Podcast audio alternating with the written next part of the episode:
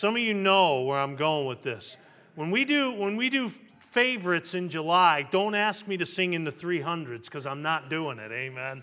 Our Thanksgiving time is when Christmas starts, and all God's people said, Well, a couple of you agree with me. Amen. Some of you are putting up your trees now. Amen. And, uh, uh, but I think about that, that uh, uh, line from that song, Why Can't Every Day Be Like Christmas? You know, it's just a, it's a great line. It's a very introspective. And as a pastor, uh, I think, why can't every day be like Mother's Day? You know what? It's Mother's Day when I see, forgive me, grown children with their moms in the pew. And they're sitting up straight, and they know that mom can still straighten them out. Amen. oh, mercy. One day, the census taker called and wrote down in a book. And so, as I was hanging uh, round, I thought I'd take a look.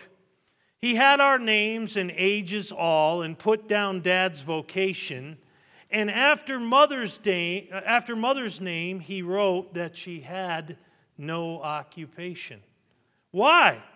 Mother's up before light, and through the work she races, she starts the breakfast, straightens things, and washes all the faces. She packs our lunches, finds our books. Of course, it keeps her busy. She washes, irons, sweeps, and dusts. You'd think she would be dizzy. She bakes a cake and maybe pies. She finds some time for sewing. There's mending, making over too, because we're always growing. Then dinner comes and dishes next, first one thing, then another.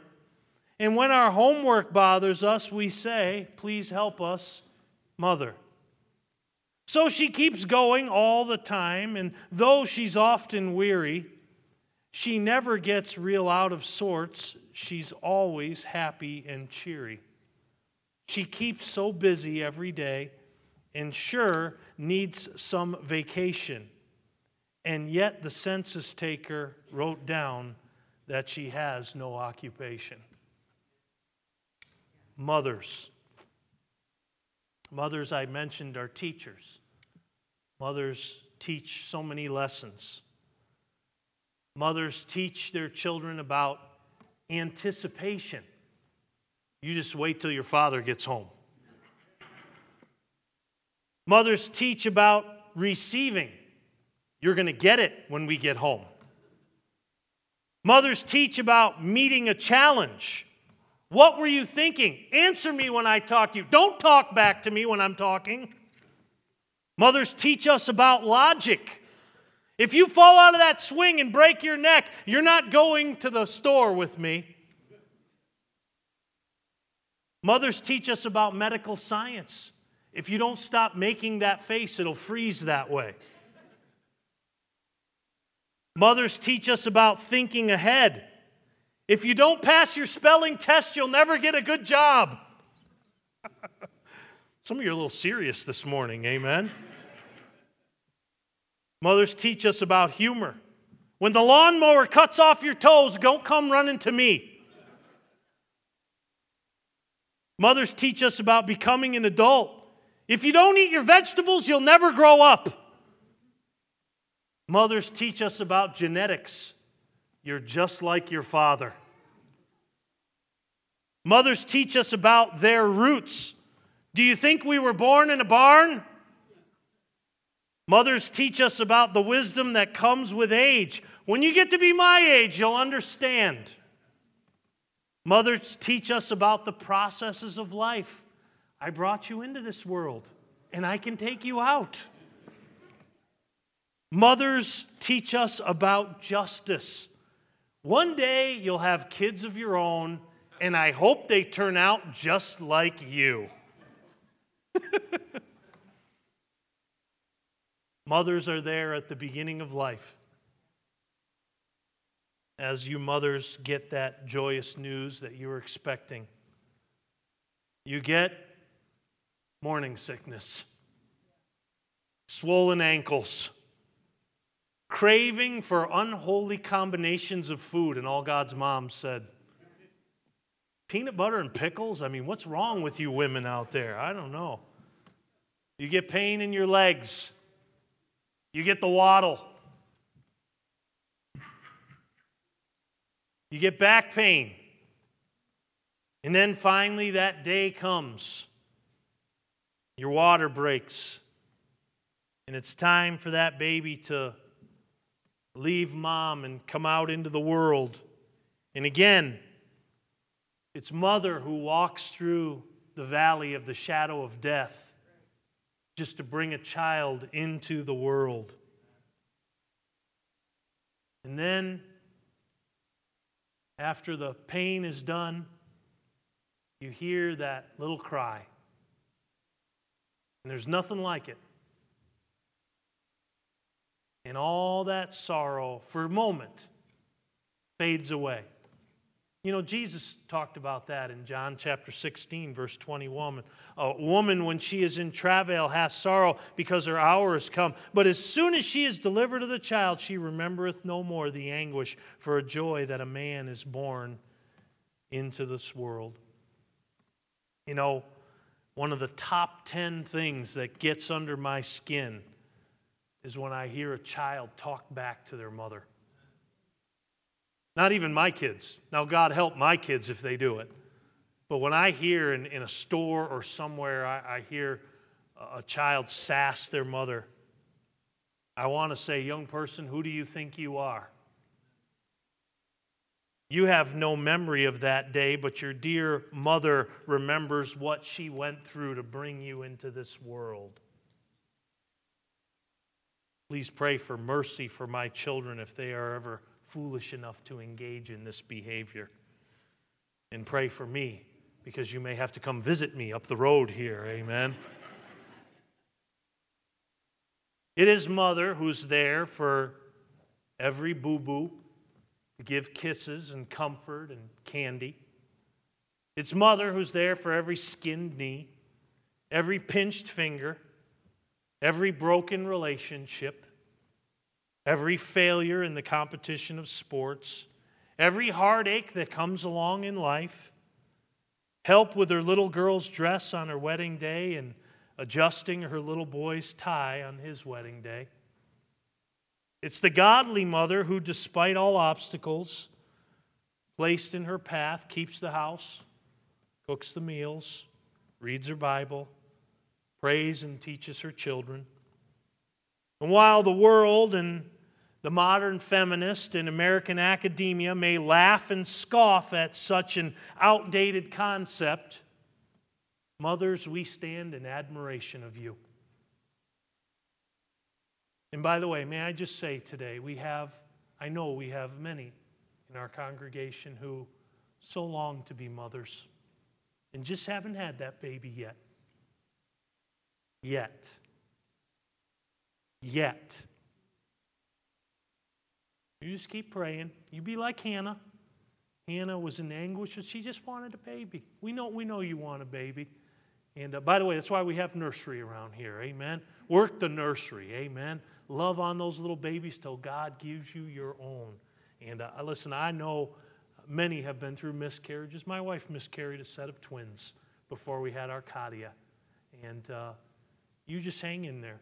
God loves you, He has a plan for your life. Amen.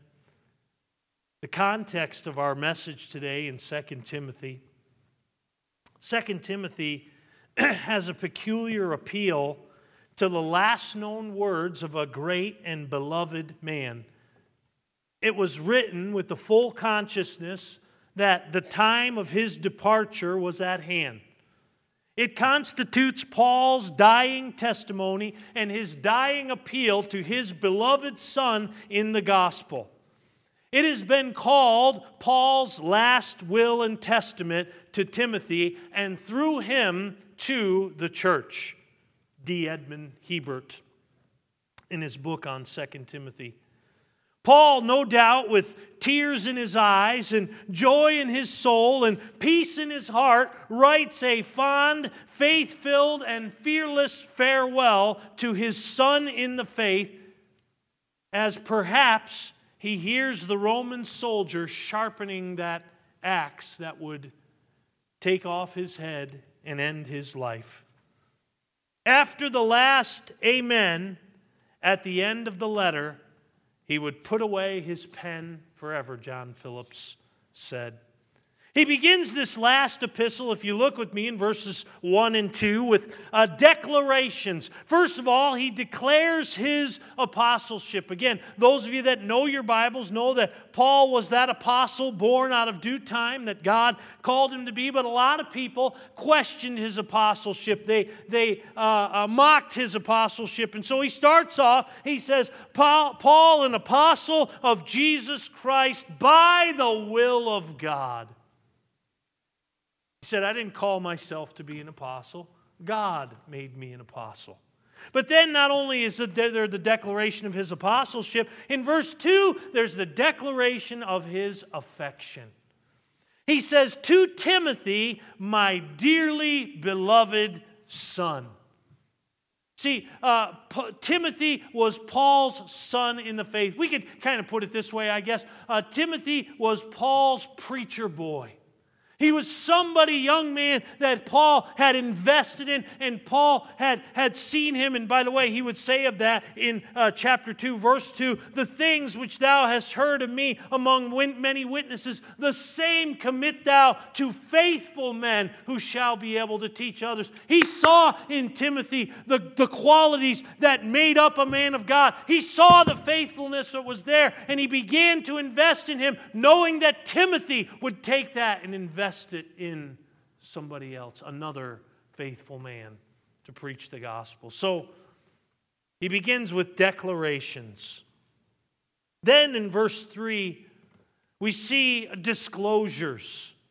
We learn of Paul's communion at the beginning of verse 3. He says, I thank God whom I serve from my forefathers. He said, I, I, thank God. He, he's the one I serve. He's the one that I love. He's the one that I obey. Thank God. But then, not only is his disclosure of his communion, but also his consecration. His consecration. He says there that without ceasing I have remembrance of thee in my prayers night and day. He had consecrated himself to pray for Timothy. But then there's also his conscience. I love this. He says there, I thank God whom I serve from my forefathers with pure conscience. You know, Paul was so unique in that if you, you know the story of him in his days during ephesus that he said he said i am free from the blood of all men what a statement that is brother tom what a statement he said, there's, there's not anybody that I have come across that I haven't tried to share Christ with. He said, I have a pure conscience. So we see his declarations, we see his disclosure. We see his desire in verse 4. Greatly desiring to what? To see thee. I'll tell you what, It just does me good to see certain people in my life, just to be around them. Uh, years ago, the, the church here sent me, uh, I was able to go to a conference in California. It was a wonderful conference. And, and one of the preachers that was there, he'd been pastoring at his church for 25 years. And, and he, he made a statement. He said, When I was a young pastor, he said, I used to have in I would have in bigger names and, and I would have guys that I thought would be a blessing to, to, uh, to have in and whatnot. And, and he, he named some names that, again, that people would know, preachers would know, and all that. And then he said, But the longer I'm at my church, Brother Hutchins, he said, the longer I'm the pastor, he said this. I realize that when I have men in, I just need to bring in men that I need to be around. I remember sitting there pondering that statement, Brother Raymond, like just thinking about what he was saying. He said, Because me just being around them will last. The, the fellowship that we have and the things that we talk about and the things that we instill in one another will last longer than just having somebody that'll be a blessing. You know, last week I was reminded of that as uh, I was just able to be with my pastor for a couple of days. And you know, I, I just need to be around him. There's people like that in our life. And Paul said, You know, I just, Timothy, I just want to see you. Isn't it great when you see somebody in, in the Lord's work and family that you haven't seen in quite a long time? And you see them, and what happens to you? I'll tell you what happens to me is my heart leaps. There's a rejoicing that takes place, Miss Jude. I think about my wife and I have for several years, decades now. We go to our home church every fifth year. They have a special meeting the fifth anniversary, the 10th anniversary, the 15th anniversary. The last one we went to was the 35th anniversary in 2021. Lord willing, we plan to go back in 2026, Lord, Lord willing. But that meeting in 2021 was the best meeting I have ever been in. It was unbelievable. And part of the reason was we were just with God's people. When I think of Paul's desire, you know what I think about? Really, he said, I want to see you before I pass off the scene. His declarations, his disclosure, his desire. And I like this. Philip said this. He said, People, not things, moved Paul's heart. People, not things, moved Paul's heart. But then we see a description of Timothy's faith in verse 5. Timothy's faith. If you look at it in verse number five, there it says, When I call to remembrance uh, the unfeigned faith that is in thee. There's uh, a reality there. He, he had this faith. And then we see not only the reality, but there was roots to his faith. And then it, it, it, said, It dwelled first in thy grandmother Lois and in thy mother Eunice, and I am persuaded of the in thee also. There's that reinforcement concerning his faith. Timothy's faith was a family faith. Timothy's faith came first from his mother Eunice, who in turn, her faith came from her mother Lois. And it is this mother, Lois, really the, the grandmother here, and others in the Bible that we'd like to look at today as we look at the subject of the faith, faith of our mothers. Faith of our mothers. I want you to notice in verse 5, and we'll bounce around a little bit here today. Notice with me, number one, the conviction of a mother's faith the conviction of a mother's faith. There in verse 5, when I call to remembrance the unfeigned faith that is in thee, which dwelt first in thy grandmother Lois and in thy mother Eunice, and I am persuaded that is in thee also. Let's go back to the book of Acts. The book of Acts, chapter number 16. So hang a left there at 2 Timothy and go back to the book of Acts. And chapter number 16, verse number 1, please. Acts chapter 16, verse number 1. And here we see, looking at this idea of the conviction of a mother's faith. Acts chapter 16, verse 1 says, Then he came to Derbe and Lystra, and behold, a certain disciple was there named Timotheus, Timothy, the son of a certain woman and we learn her name was Eunice, which was a Jewess and believed. But his father was a Greek, which was well reported of by the brethren which were in Lystra and Iconium. However, wherever, whenever she came to Christ, we know this that her faith was one of conviction was one of conviction. Now, can I tell you some things about conviction, the conviction of faith? First of all, uh, this idea of faith, uh, first of all, saving faith. 2 Timothy 3 uh, 15 puts it this way And that from a child thou hast known the holy scriptures, which are able to make thee wise unto salvation through faith which is in Jesus Christ. There's no record of when Lois, Timothy's grandmother, received Jesus Christ as her personal Savior. The Bible does tell us that her faith, uh, however, appears that this faith was passed down to Eunice, Timothy's mother, who were both devout Jews. However, at some point, these Jewish ladies heard the gospel. They heard that Jesus loved them. They heard that Jesus died for them. They heard that Jesus would save him if they would only place their faith and trust. And they did that, ladies and gentlemen. You see, it's important that we understand this. We, we, talk, about, we talk about this idea of people of faith, and, and it's this uh, idea toward conservatism. You know, listen, people of faith are so important. Listen to me faith does not save. Faith in Jesus Christ saves. There's a lot of people of faith who are going to hell. Period. Because it is not faith. James 2:19 puts it this way, "Thou believest there is one God, thou doest well." The devils also believe and tremble. And they're not going to heaven.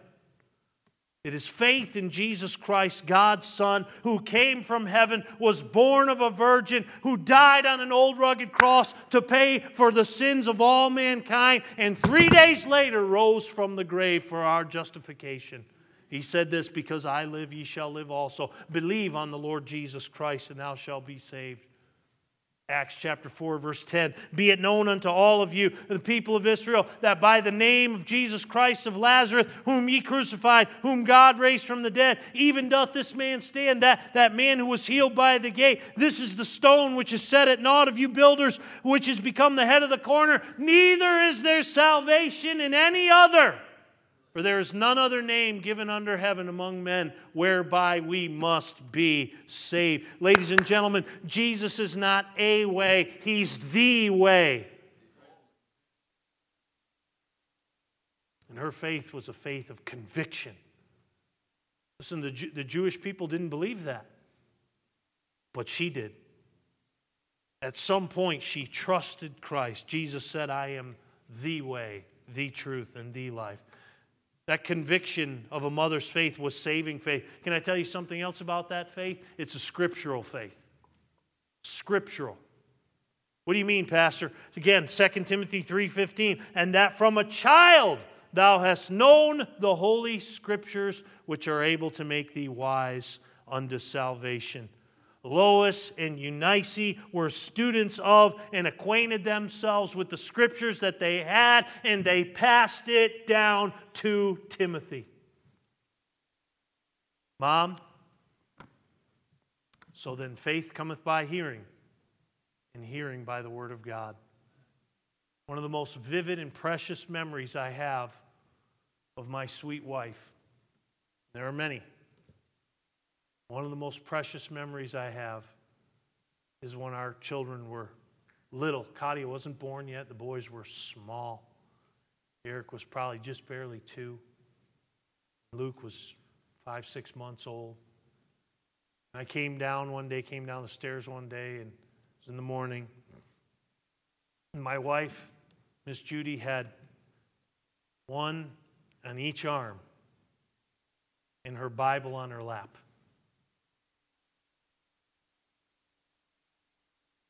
Amen, moms. It's a scriptural faith. You know what I like about that? When I think about that, that memory is so precious to me. My wife thought it was important to read her Bible. She still had to care for her children, and all God's mom said. but you know, there's not really a convenient time for a mom to read her Bible. Dad gets the convenient time, amen. But it's a scriptural faith. Oh, dear mother, cherish and carve out that daily quiet time with God. Its importance cannot be overstated of you passing that down to your children. The conviction of a mother's faith, it's a saving faith, it's a scriptural faith. You know what our text tells us back there in 2 Timothy 1? It tells us it's a sincere faith. He says of Timothy's faith that it was an unfeigned faith. That word means sincere, without hypocrisy. And I want to tell you something, ladies and gentlemen. There is nothing like a godly mother's faith. Nothing. There's no substitute for it. Uh, it many times can't be adequately defined. I'll tell you, probably its greatest attribute is its sincerity. You know, I, I've said this before to our children. We hope when you grow up that you will know that mom and dad tried to love God with all our hearts. And I know dad's failed many times, but mom sure has done a great job. The Bible tells us in Romans 12 9, let love be without dissimulation. 2 Corinthians 6 6 talks about love unfeigned.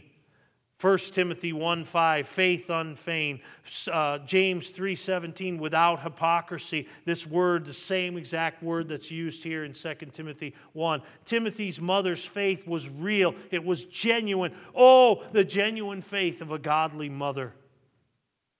Such faith is so genuine that men hardened by the effects of sin turn into humble little boys when they come into their mother's presence.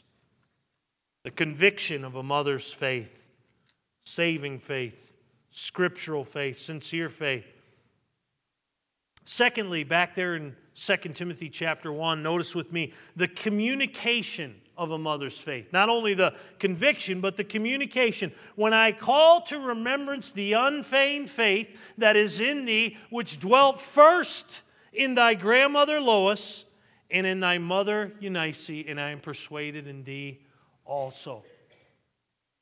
This faith in Jesus Christ was communicated through three generations from a mother, Lois, to a daughter, Eunice, to a grandson, Timothy. How do you, mother, godly mother, communicate your faith to your children? Well, I believe, first of all, it's through personal education. 2 Timothy 3:14 says continue thou in the things which thou hast learned and been assured of knowing of whom thou hast learned. Listen to me ladies and gentlemen, the home, not the church, the home is commanded to be the place where the education of the faith is communicated. The church is a supplement to the home, not a substitute. You know, there's wisdom in that. Think about our church schedule. If it was only the church's job to educate your children in the faith, we're doing a very poor job of it because we only have them for about three hours a week. Mom, you have them way more than that. Personal education. Deuteronomy 6, 4 through 6. Hear, O Israel, the Lord our God is one Lord, and thou shalt love the Lord thy God with all thy heart, and with all thy soul, with all thy might. And these words which I command thee this day shall be in thine heart, and thou shalt teach them diligently unto thy children, and shalt talk of them when thou sittest in thine house, when thou walkest by the way, when thou liest down, when thou, when thou risest up. While Timothy may have learned much from Paul's side, and I'm sure he did, his education of faith started on Eunice's knee. My son Eric plays the piano, and uh, he's had two piano teachers here that have been part of the staff of Loomis Park Baptist Church. Miss Heidi Schwen teaches him now and does a wonderful job. I'm so thankful for Miss Heidi and all she does. And, and then before Miss Heidi, it was Miss Lindsay Messer, who was, again, a wonderful pianist and teacher. But before that, it was his mom, who sat there and boom, boom, boom, boom, boom, boom, boom, boom, boom, boom. And dad went boom, boom, boom, boom, boom. This was payback for when I played the drums. Payback. Awful. Sowing and reaping. Oh, dear mothers, take time. Read the Bible. Bible stories and stories that exalt virtues to your children while they're young. And by the way, grandmothers, you can do that with those grandbabies too. One of the sweetest things my w- wife does is read to our children. She does it every day. Again, I mentioned a couple weeks back about Rahab. Remember Rahab? Rahab the harlot. Rahab raised Boaz. Boaz made it his business to protect helpless women like Ruth. There are so many teaching moments of life. Mom, take advantage of them while you can, while you have them. They'll be grown soon. The communication of a mother's faith comes through personal education, but I'll tell you, probably the greatest communicative tool is by practical demonstration. Timothy learned much more from watching Eunice and Grandma Lois than he did from listening to them. Nothing wrong with listening, teaching with your lips, but you teach more with your life than you do with your lips. And all God's people said. Again, we, we gave the poem there of her occupation, but someone as well said, an ounce of mother is worth a pound of clergy. That's a good statement, amen. Oh, godly mother, you have no idea how you living out your faith, even after your children are grown, can influence them and your grandchildren. John Randolph, in speaking of the influence of his Christian mother, said, I believe I should have been swept away by the flood of French infidelity if it had not been for one thing the remembrance of the times when my sainted mother used to make me kneel by her side and take my little hand in hers and cause me to pray with her. I doubt that many mothers will be going on before when the saints of God ascend to the golden streets to the throne of glory. If you've experienced the hallowing impress of a godly mother, you have been blessed with great spiritual riches indeed. The song Miss Kayla sung was a good one. I have a goodly heritage. I'm blessed with things you can't see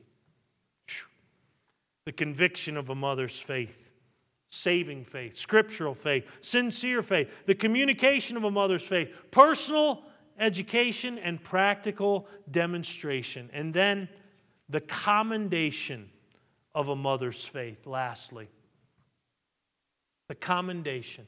God commends the faith. He says in, in our text there, when I call to remembrance, when I think about uh, your mom, Eunice's faith, when I think about your grandma's faith, I think about the lasting influence of a mother's faith. You can't outrun mom's faith. You can try, but it'll still be there. Thank God for godly moms, that, that lasting influence. By the way, mom, that, that's, that's a, an incentive to pray, isn't it? Hmm? That's an incentive to raise those kids right. I always think about our, our section back there on Sunday nights. Well, our, our, our young section, we almost have to uh, rope it off with all the little ones back there on Sunday night. And, and they, listen, they're, they're noisy. They fall asleep like some of you right now. It's okay. My sermons are a sure cure for insomnia. Just call me if you, you can't sleep one night, and I'll just start preaching to you. Next thing I hear, over the phone. Amen. I love it when the kids, I don't love it when the adults fall asleep, but I love it when the kids fall asleep on Sunday night. I love the fact that their parents thought it important enough to bring them to church on Sunday night. Lasting influence, commendation but also there's the living continuance. Timothy, certainly by the goodness and grace of God, lived his life for Christ and bore much fruit. But humanly speaking, you know why he bore fruit? Because of his mother's faith. Because of his mother's faith. Mother, you have a part in everything your child does for Jesus Christ. You have a part in that. Everything those grand, if, if your children raise those grandbabies in the faith, you listen, Lois had a part in every soul that Timothy ever won. Grandma Lois. Some of you are way past the childbearing years, unless the prophecy of Sarah and Abraham comes true again, which you're hoping it doesn't. Amen. and and you, you, you've sowed those days. But you know there's a living continuance. You just keep going on. One of the things that is so sweet about our church is the, how should I say this, Miss Mary? The, the seasoned saintly ladies. That's another term for old ladies. Amen. the seasoned saintly ladies who do nursery. They get to sit with those babies. And you know, the truth is, some of you ladies that are octogenarians, you're, you're 80, nor, you know, north of 80, some of those babies aren't going to remember you, but you're going to have left a lasting influence on them. Amen? There's a lasting influence, there's a living continuance, and there's a loving significance. You know, I, I have great contempt and great disdain for the way society, and particularly even our society here in America, sadly, because it hasn't always been so, is demeaning motherhood. Like it's some disease to be born. I want to tell you something the loving significance, there is nothing more necessary and more significant in the lives of a family, of a community, of a nation than a mother's tender, gentle Christian faith. It leaves her loving imprint in the lives of her children, but not only her children, but of all whom she comes in contact with. William McKinley, as a lawyer, congressman, governor of Ohio, and president of the United States, kept in touch with his mother every day. When he didn't see her, he wrote or telegraphed her in mid October of 1897. It's a little tougher to keep in touch every day in 1897 than it is in 2023. In mid October of 1897, he quietly left the White House and took a trip to Canton just so he could walk to church with her again. Some of you were privileged to do that today. Walk to church with your mom. When she became ill, he arranged to have a special train standing by at full steam, ready to take him to her bedside. Then one night, she did call for him. Immediately he wired, Tell mother I'll be there. Mrs. McKinley died on December 12th, 1897 in the arms of her 54 year old son. Her gentle Christian virtues helped mold the president's character. For when he was gunned down in Buffalo, New York, about four years later, he showed no bitterness toward his assassin. With Christian courage, he said, God's will be done. Before he died, he asked to hear once again the hymn, Nearer, my God, to thee, which his mother had taught him. Nobody knows of the work it makes to keep a home together. Nobody knows of the steps it takes. Nobody knows but mother. Nobody listens to childish woes which kisses only heal. Nobody pained by naughty blows. Nobody, only mother.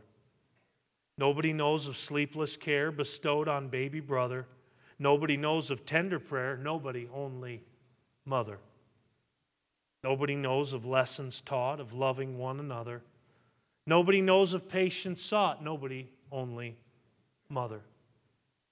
Nobody knows of anxious fears lest darlings may not weather the storm of life after years. Nobody knows but mother.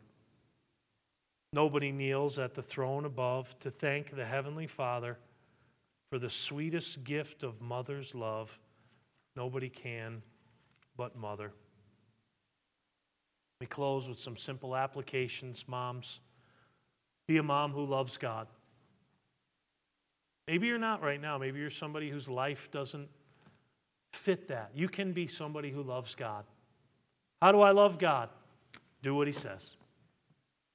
Just, just set about to do what He says. If He says be in church, be in church.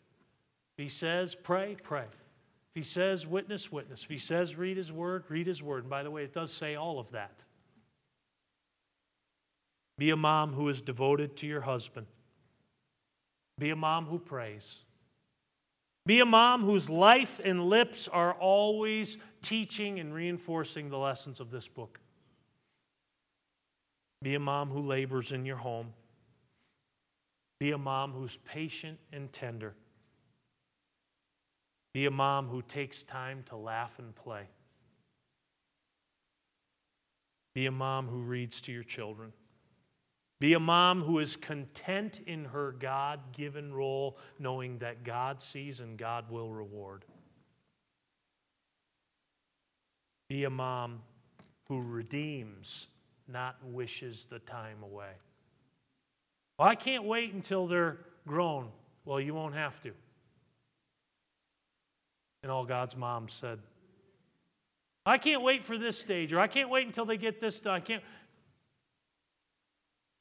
It'll happen before, you know, I was listening to a message on Saturday night. You know, I can't wait until I, I come into this room and it'll be clean. It'll be clean and dusty because there won't be any children in it anymore. Be a mom who redeems the time. Spend time with your kids. I thought one of the kids said, I love mom because she gives us snuggles. Miss Madison, that's still a good thing to get from mom. Amen. Look at you're sitting right next to your mom today, snuggling up next to her. Amen. Listen, moms, just be, be that mom. Set out to be that mom that your children could say of you later in life. I thank God for my mom's faith, the faith of our mothers. It's a conviction of a mother's faith. There's a communication of a mother's faith. There's the commendation of a mother's faith. Thank God for moms. Father, we love you.